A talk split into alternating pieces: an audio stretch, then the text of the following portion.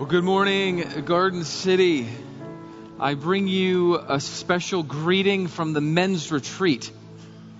Yeah. Yeah. For those of you that don't know and don't seem to care at all, we did have a men's retreat this weekend, and actually it's still happening. A half hour east of here, we've got a group of guys that are finishing up breakfast.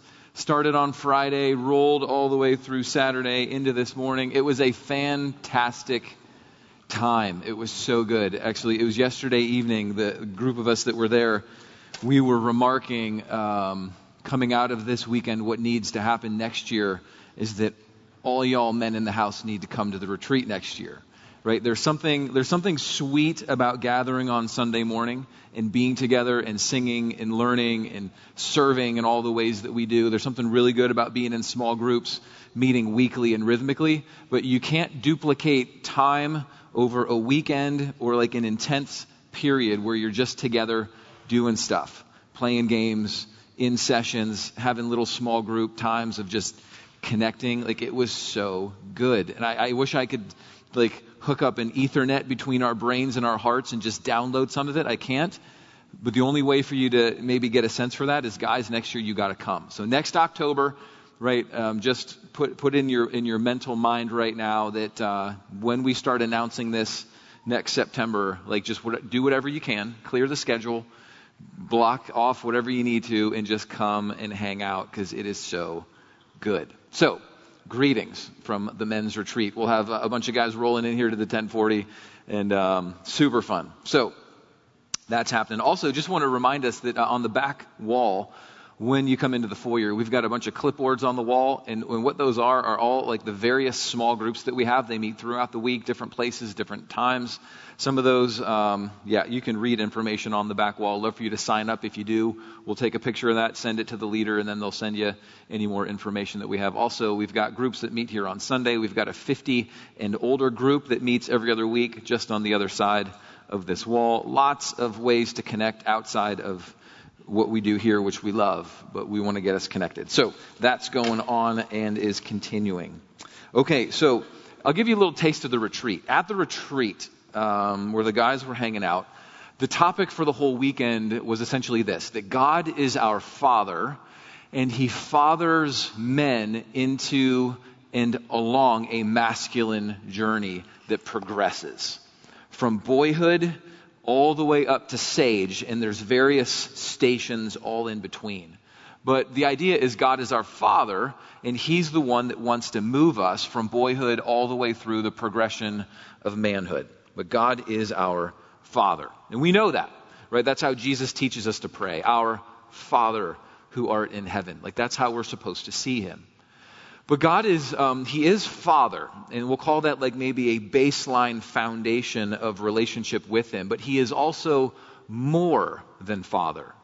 Um, he's also Savior. He is provider. He is so many things. But this morning, um, I want to lean into one specific thing that God is for us. That uh, if we're going to understand Hebrews chapter 11, we got to catch this. And if you want, you can turn in your Bibles right now to Hebrews chapter 11. But what God is for us that we're going to narrow in and focus on this morning is that God is a multiplier of our meager strength. We'll just say that God is our multiplier.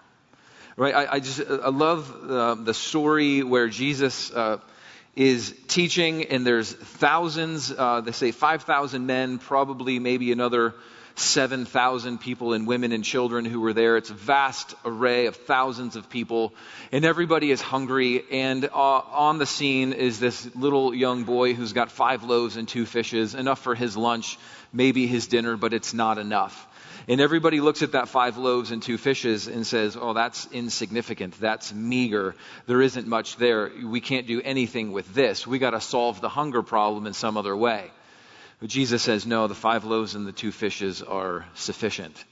And then what Jesus does is then he begins to multiply the five loaves and the two fish. And he makes what appears to be insufficient and insignificant, and he makes it significant and sufficient for the task of feeding thousands. God loves to come alongside of us and to multiply us and what we perceive to be the meager, insignificant resources that we have.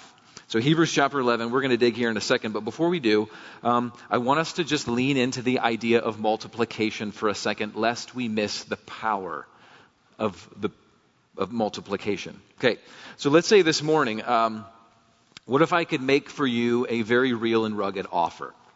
And, um, and I'm going to offer you two different things, and you just get to pick. And don't think about it too long. But offer number one is that right now, um, I've got $1 million cash inside of this bag. High bills, it's in here. Trust me. Wink, okay? Uh, and you can either take this million dollars, and as the Steve Miller Band says, go on, take the money and run. It's yours. Go for it. Or, or, I will offer you an option number two. And option number two is one seemingly insignificant cent under the power of multiplication. Specifically, this kind of multiplication. Let's say that we take this cent and you get it today, and I'll put it in your hand. But you have to forsake the million dollars to go this route. And I put the one penny in your hand. But then on day two, what we're going to do is multiply that penny by two, so that day two, you don't just have one penny. Now you've got two pennies. And then on day three, we're going to take those two pennies and multiply that by two, so that on day three, we've got, how many we got? Four pennies. And we'll just keep doing that. And that four on the next day turns into eight pennies. And then on the next day, that eight penny turns into 16 pennies. And then the next day, the 16 turns into 32. And then 64 cents the next day. And then a, a dollar 28 the next day. And you get it. But every single day, we're going to double this. We're going to multiply it by two. We'll do that for 31 days. Just want to ask us the question. You got to pick one. Are you going to take the $1 million cash now? Woo, that's significant. You heard it. Or are you going to take the one penny under the power of multiplication, doubling every day for 31 days? Which do you choose? Choose now. Here's what I think most of us would choose. We would choose the $1 million and we would go ahead and get on, we get on out of here because we'd be afraid of our neighbor. They might try to take it from us. Because it's clearly significant. It's weighty. There's more here. It just obviously looks like the right choice to make. But um, for those of you that know the power of multiplication, you know that this would be the wrong choice. Because here's the deal. Let's just fast forward. I just did the first seven or eight days math in my head, and you could see how that was panning out. But by the time we would get to day number 30, this one cent doubled every single day, every day, every day. At day 30, you would have $5.35 million on your hand. And then on the 31st day, we're going to take that $5.3 million and double it. So that one penny under the power of multiplication over 31 days would turn into $10.7 million. dollars. If you chose the $1 million today because it woo, looked significant, it looked weightier, you made a tragic decision because you just missed out on, uh, we'll say, 9.7 million more dollars. Why? Because we didn't understand the principle of taking a seemingly insignificant little one cent nothing, but utilizing the power of multiplication. It's a powerful, powerful thing. And this is what God longs to do in us and among us and through us. Check it out, Hebrews chapter 32. We're going to dig in to God, the multiplier of our strength. Okay, so we're getting towards the end of the book. The writer of Hebrews has uh, been in chapter 11 talking about the great exploits of faith in, in the Old Testament about the people who have been filled with faith and who God has used in significant ways. Now, we're getting towards the end of where the writer feels like, all right, it's time to move on to chapter 12, starting to think about wrapping up this faith chapter. And then here's what the writer says in verse 32, right? Recognizing that there's more to share, but they don't have space on their parchment to put all of it down. So the writer says this in verse 32. And what more shall I say? For time would fail me to tell of. And here's the list. You know the names. For time would fail me to tell of Gideon and Barak, of Samson and Jephthah, of David and Samuel and the prophets. Right? Now that is quite a list of who. Now, starts with who in verse 32.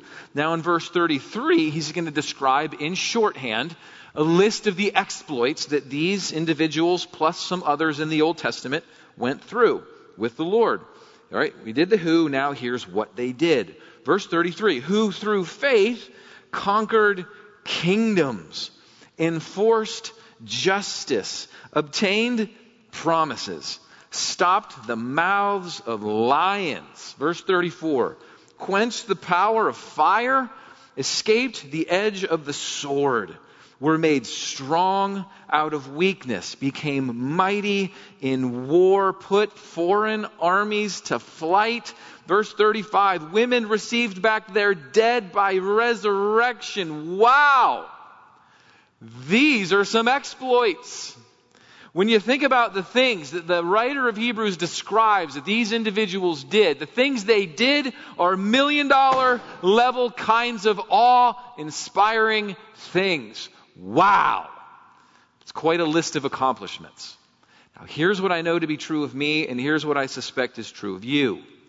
When we perceive or know that an individual has performed million dollar kinds of exploits, what we then assume is that they are million dollar caliber individuals. That they're smart, they're strong, they're skilled, that there's just something more about them that allows them to accomplish more than what I'm able to accomplish. Like this list if I were to hang out in a room filled with Gideon and Barak and Samson and Jephthah and David and Samuel and the prophets, my perception would be that those guys are hanging around the table as the weighty ones in the room. And if I were there, I would just be like looking for a place to hide because I, uh, I just feel out of place. Right? I don't belong there. We, we don't belong with these guys. Why? Well, because we know what they did. And if they did that, then clearly they are more than, better than, awesomer than us. After all, this Hebrews chapter 11 has been described to me over the years as a, it's almost like the Hall of Fame of Christians. You guys know in Canton there's the Hall of Fame of football players. Not everybody who plays football makes it into the Hall of Fame. Only the best of the best of the best of the best. And we get this impression that, yeah, these, these are the best of the best. These are the highly skilled, competent, million dollar kinds of people. But if we were to make that assumption, we would be missing everything that the writer of Hebrews is trying to communicate to us. If we believe that because these individuals did million dollar kinds of exploits, that they must be million dollar caliber individuals, we are missing the whole point of what the writer is saying in Hebrews 11. Let me explain. Go back to verse 32, and let's just do a cursory run through the names that the writer provides for us regarding individuals who performed these amazing exploits. And we start with Gideon. Let's just dig into Gideon. Question Is Gideon a million dollar caliber individual? Which then positioned him to do million dollar level kinds of exploits. Well, let's go back to Judges chapter 6, right? Because that's where the writer of Hebrews wants us to go. The writer of Hebrews doesn't have time to dig into all these guys, but there are stories in the Old Testament where we can do a little poking and prodding. And here's what we know of Gideon Gideon uh, is visited by the angel of the Lord. And in a time when Israel, Gideon is an Israelite, They're being oppressed by the Midianites and the Amalekites, and all the kites around them are just making life miserable for the Israelites, oppressing them, ravaging their crops, destroying their homes, just making life absolutely tragic. The angel of the Lord shows up to Gideon and says, Hey, Gideon, it's, it's go time, buddy. You are going to be the leader that's going to deliver my people from their oppression. Now be careful here, because our assumption is the angel of the Lord is very smart and very wise. And when the angel of the Lord selects certain individuals, the angel of the Lord knows who the million dollar people are. The angel of the Lord says, Gideon's my guy. He is smart, strong, competent, skilled. He's the one who I'm going to choose to deliver my people from their oppression. That's what we naturally, in our flesh, believe deep down to be true.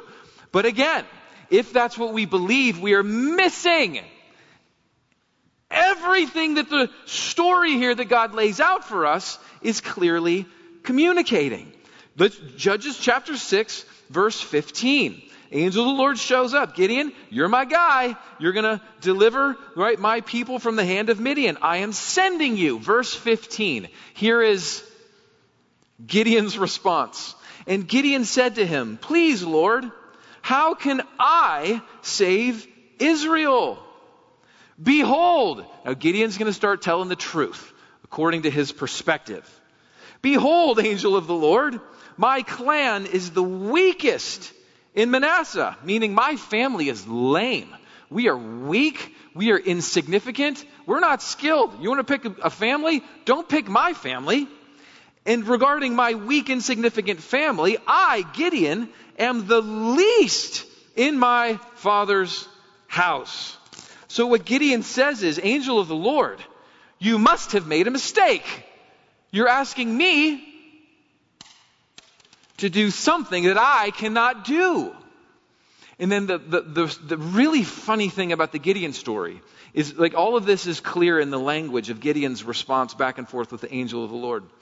When the angel of the Lord meets Gideon, it's right here in the story in Judges, where the angel of the Lord meets Gideon and delivers to him this message, you're going to deliver my people. Gideon is doing his farm work as he is hiding and cowering away in a secret place where you normally don't do this kind of farm work. He's hiding from the enemy because he knows who he is. He's not the strong warrior. He's not the general. He's not the, check me out, guys, follow me, let's go crush him. That's not who he is. And we see it all the way through the story of Gideon. Gideon's self assessment of himself. He is a one cent kind of guy. Be careful. Don't make the mistake of believing he's a million dollar caliber person. But that's who the Lord loves to choose. Then the next name, after Gideon, Barak says the writer of Hebrews 11. We'll just turn to the left. Judges chapter 4. Let's read about Barak. Barak, clearly, maybe Gideon was an outlier. Okay, Gideon's a one insignificant cent that maybe there's an anomaly in the story, but Barak, he, he's in Hebrews 11. He's got to be a million dollar caliber guy. Well, ah, let's dig in. Judges chapter 4, verse 8, right? God sends word to Barak, similar circumstances. Judges is like a cycle of similar patterns where the oppressors are just tyrannizing God's people. God raises up a leader to deliver them. And now Barak's going to be the guy here in chapter 4. It's like 40 year cycles where the same thing keeps happening.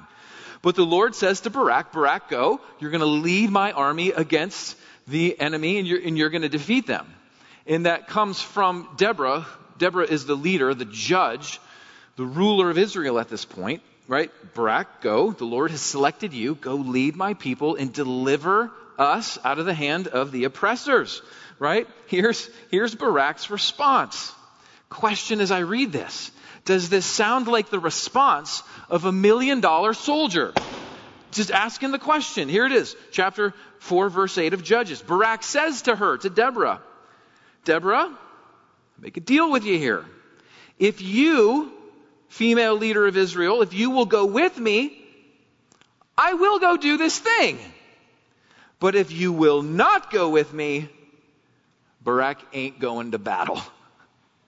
I'm out. Not going to do it. And then as the story continues, I love this. Deborah, love Deborah. Deborah says, All right, Barak, um, I will go with you. But here's how this is going to play out God is one who loves to share his glory. He's not a glory hoarder, he loves to disperse it to people. And the Lord was inviting you into a journey with him where he would share his glory with you in this victory.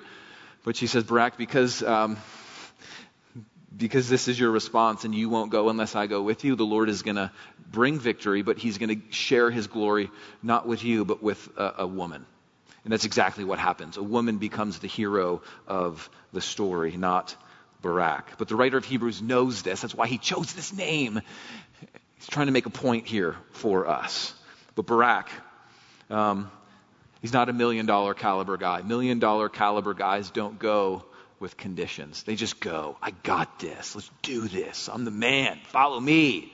It's not who Barak is. He's a one cent kind of guy, just like Gideon. How about Samson is the next name, right? We know Samson.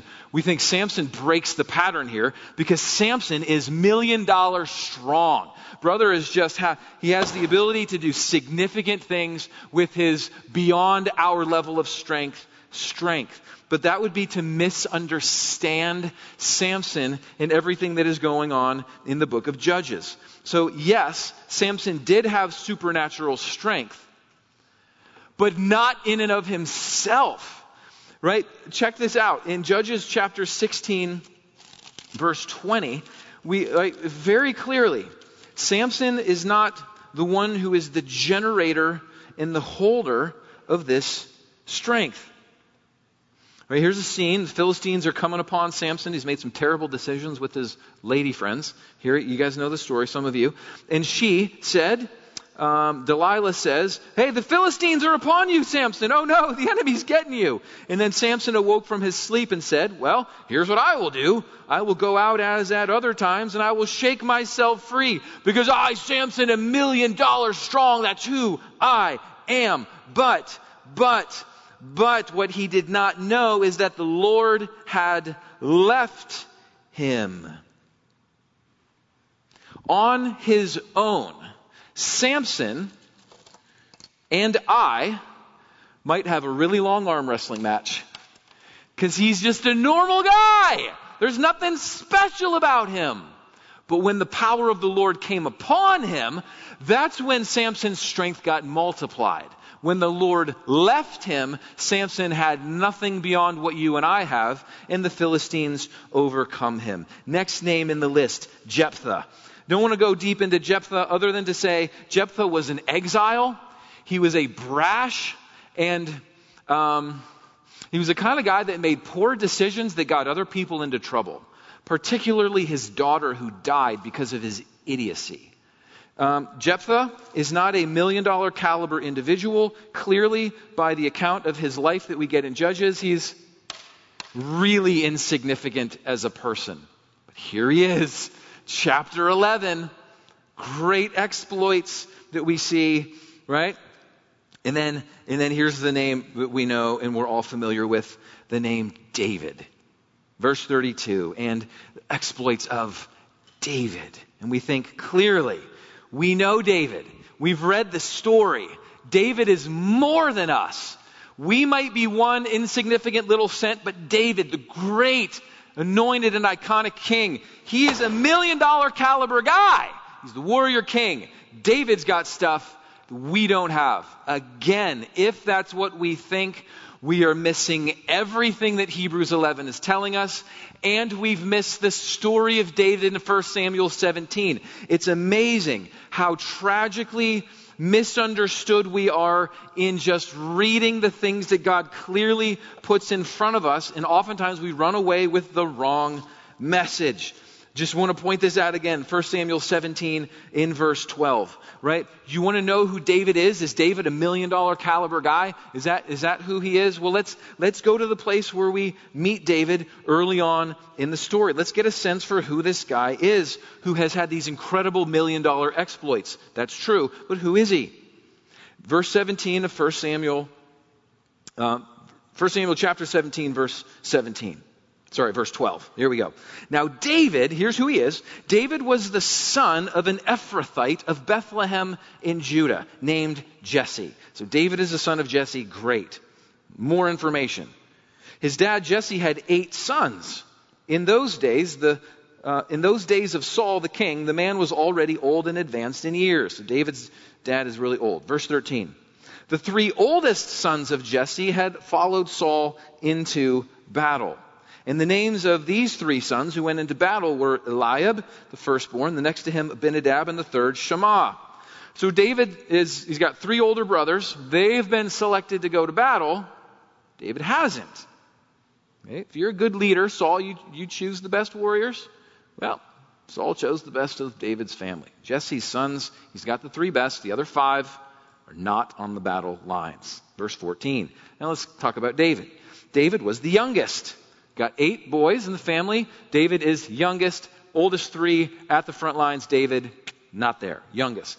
David's the youngest. The three eldest followed Saul, but David went back and forth from Saul to feed his father's sheep at Bethlehem. So David, the youngest in the family, the most insignificant of the eight brothers, right? A good dad chooses good jobs for their kids. David's not going to battle, he's tending the sheep. It's the job nobody wants. In addition to that, we talked about this several weeks ago. David is the DoorDash boy.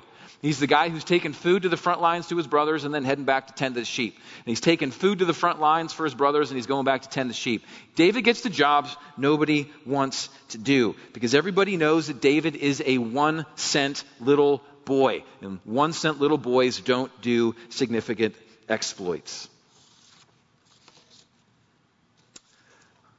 Clarify that. One cent little boys operating under their own strength don't do anything. But one cent little boys who have positioned themselves by faith in the multiplying power of their Heavenly Father, wow, they can do some stuff. Verse 33.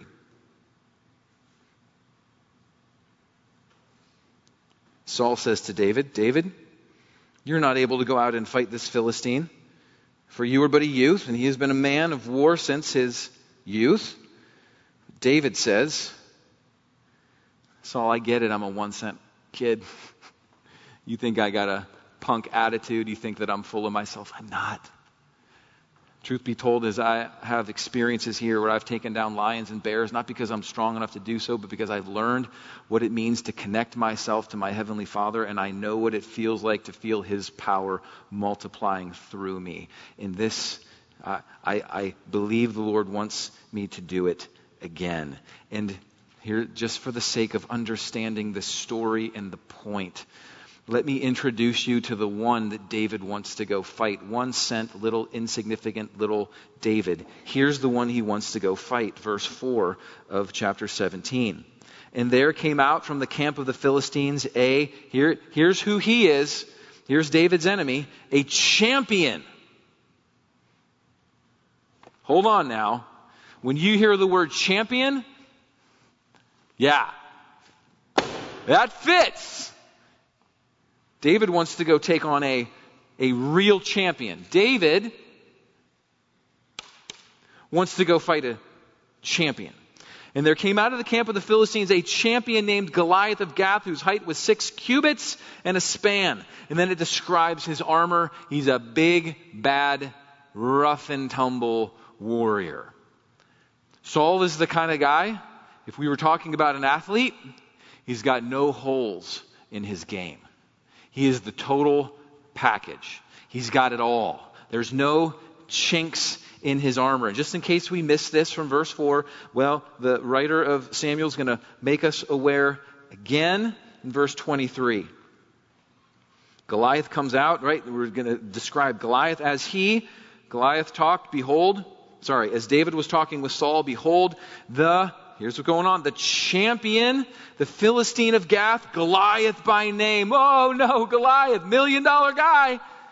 The champion, the Philistine of Gath, Goliath by name, came out of the ranks of the Philistines and spoke the same words as before, and he terrified everyone who heard him.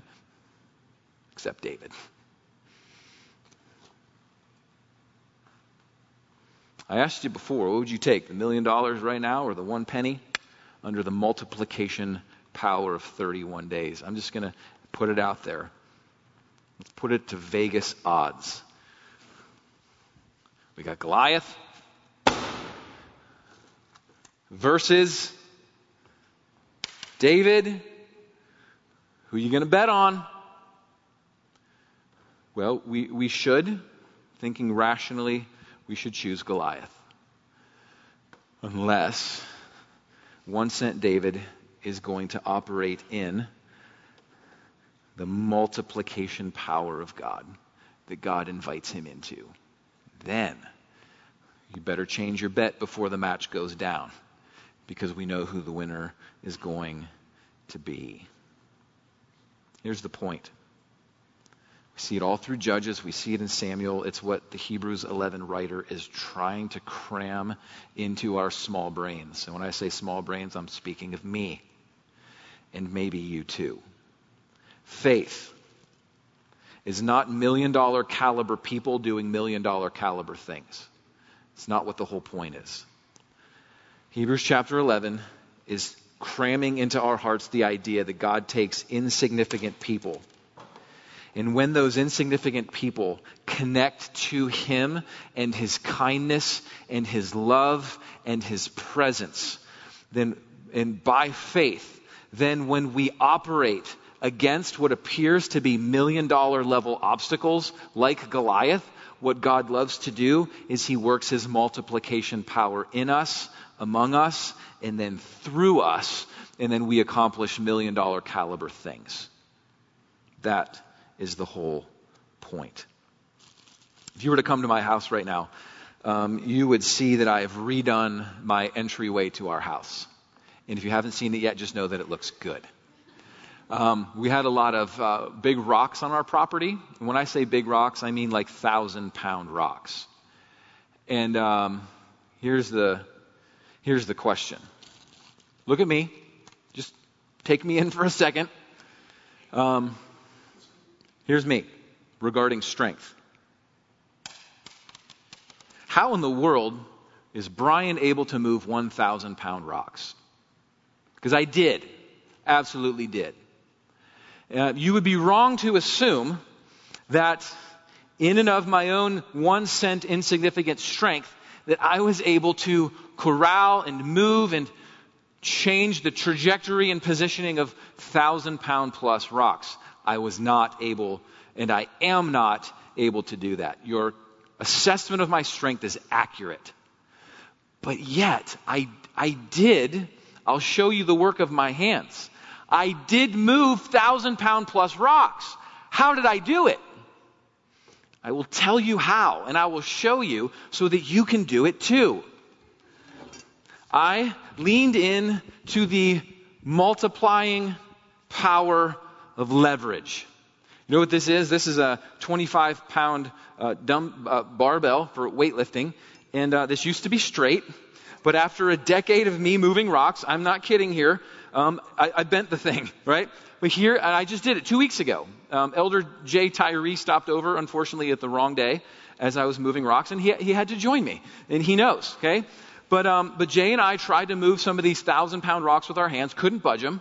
But then, like, we, we get this bar, and you stick it under, like, a portion, like a little corner of the rock, and then you would, like, then fix the, the end point into the earth, and then what you have done is you've created a lever. And what a lever does is it takes insignificant one cent strength and it, apply, it applies a multiplying force to it so that when I lift, I'm actually lifting multiplied my force. And then when I do that, I'm able to move 1,000 pound plus rocks and shimmy them and shape them and corral them into the place that I want them to be. I cannot do it on my own. You're right. I'm a one cent strong guy. But you give me leverage that multiplies my strength and I will move thousand pound rocks. I prefer not to move yours. I've done enough of my own. But you, you can multiply your strength 2. Right? This is what Archimedes said. He said, Give me a lever long enough and a fixed point on which to stand, and I will move the earth. Archimedes is not saying, I am strong enough to move the earth. I am significant in my strength. That's not what he's saying. He's saying the multiplied power of force that a lever provides is amazing, and he wants the world to see it because he's enamored by it. It's the same thing that the scriptures from Genesis to Revelation attest to. Hebrews 11 writer is focusing us in on. I don't care that you have a low assessment of yourself. You may have an accurate assessment of yourself. You are a one cent individual. But great because what the story of the scriptures is is that God longs to come alongside of us and take our insignificance and be the lever that multiplies us so that we can do absolutely amazing things. He loves to do it. It is his sheer joy to take us and do things it's the invitation that he gives. Real quick, the story of Gideon. It's just, it's so obvious what God is saying, but we so obviously miss it. Judges chapter 7. Gideon hiding in fear. I am the weakest in a family of the weakest family. Pick somebody else. That's who Gideon is. He's a nobody. Finally, Gideon starts stepping along with the Lord in this process of like delivering Israel. All right, he says, finally, let's do it. I'm with you. And then Gideon finds himself surrounded by an army of 32,000 men. For me, 32,000 soldiers sounds like a, it sounds like a significant something. Okay? It's probably not sufficient to the task of the enemy they were fighting, but 32,000 is something. But as the story in Judges 7 moves on, what the Lord does, and this is, God is just so funny and good at the same time. He's got a sense of humor. But what he does, God takes that 32,000 army that's being led by weak, scared, hiding, sniffling Gideon, and the Lord takes that 32,000 and progressively like sends 22,000 home. Then he sends more home and he sends more soldiers home. And God just like trims that army from 32,000 down to 300. Well, God, we had something to work with. Now, what are you, what are you doing? Well, God's just declaring, well, you know what I love to do? I just love to come alongside you who perceive yourself to be nothing, and I love to wrap my arms around you, and I love to cause your heart to have courage, not in yourself, but to have courage and trust in me, and I love to join you side by side, and I love to take your strength and multiply it many, many, many oh, times to accomplish things that you don't think we can do, but I love to do with you. Thank you, Jesus. So, what are you facing this morning? When I say you, I mean, what are you facing this morning? What do you not feel up to the challenge to overcome? Is it a relational challenge that just seems unsolvable? Is it a personal struggle that you just can't seem to get under control? Are you having trouble in your ruling and subduing of creation, meaning your vocational place in the world? Like, what is it that you perceive to be that Goliath, that champion? There's no chinks in the armor. I can't I can't overcome that. I can't defeat that. I'm always going to be tyrannized by that. It ain't going to happen because of who I am. If you feel that, you're in good company. You are in Hebrews 11 company, friends, if that's how you feel. Because only when you start feeling that can you say, All right, Lord, I get it. I, I see it now. And I trust you.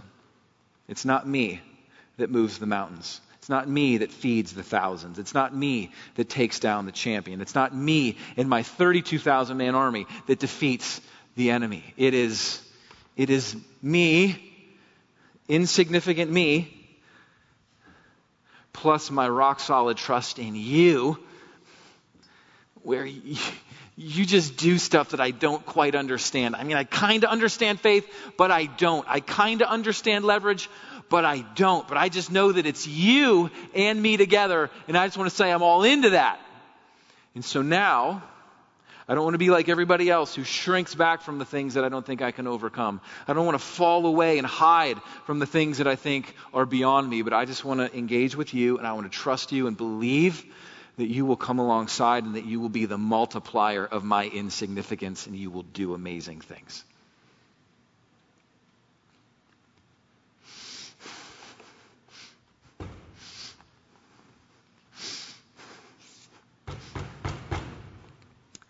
That is the invitation.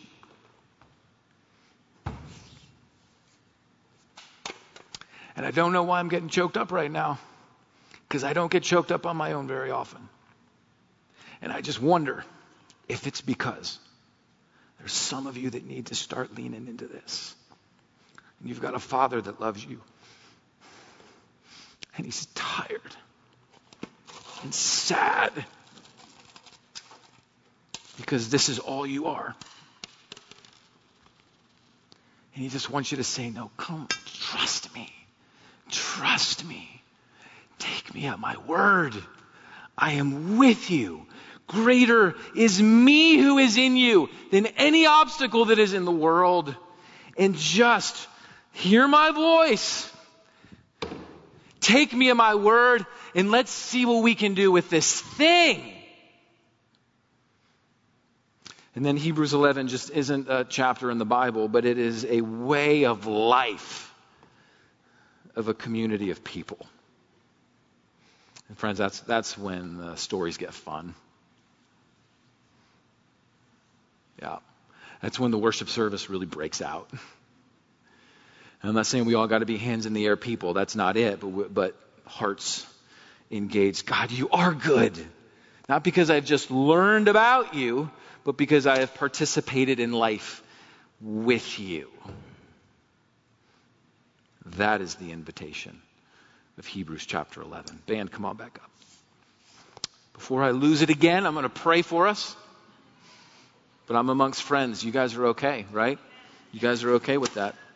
Because we're grown people. We are mature adults. And the Lord leads us in, not just to full brains, but full hearts. So, let's pray. Father in heaven, thank you that you are the great multiplying power and that you long and love to come alongside us, one cent, seeming nobodies. And Father, I pray that you would tutor us and teach us what it means to feel the full weight of our inability to solve the significant issues, obstacles, enemies, and difficulties around us. But to learn to be okay with that, because you're not asking us to be million dollar competent people, you're asking us to just trust you and invite you, and then follow you as you multiply our strength by your presence with us and among us. Would you give us the honor of walking with you in this way? Would you, even as we sing, maybe even point out an obstacle to each of us in our hearts and in our mind's eye that we think is over, it's not overcomable. We're always going to be under the tyranny of this thing. But Father, I pray that you would bring one to mind that you just want to crush that you want to deliver us from, one thing that you want to solve and cause us to be victors with you with. And then just give us a glimpse of you being side by side with us so that we know we can step into this thing, not just with our own energy and ideas and strength, but that we can learn how to submit and walk with you and join you as you multiply our strength and even help us. Father, would you make us a church filled with people that learn how to live this way? It's to your great glory and to our joy. That will be the end. So, Father, we just ask humbly and with great need, we ask you to lead us into this. In Jesus' name.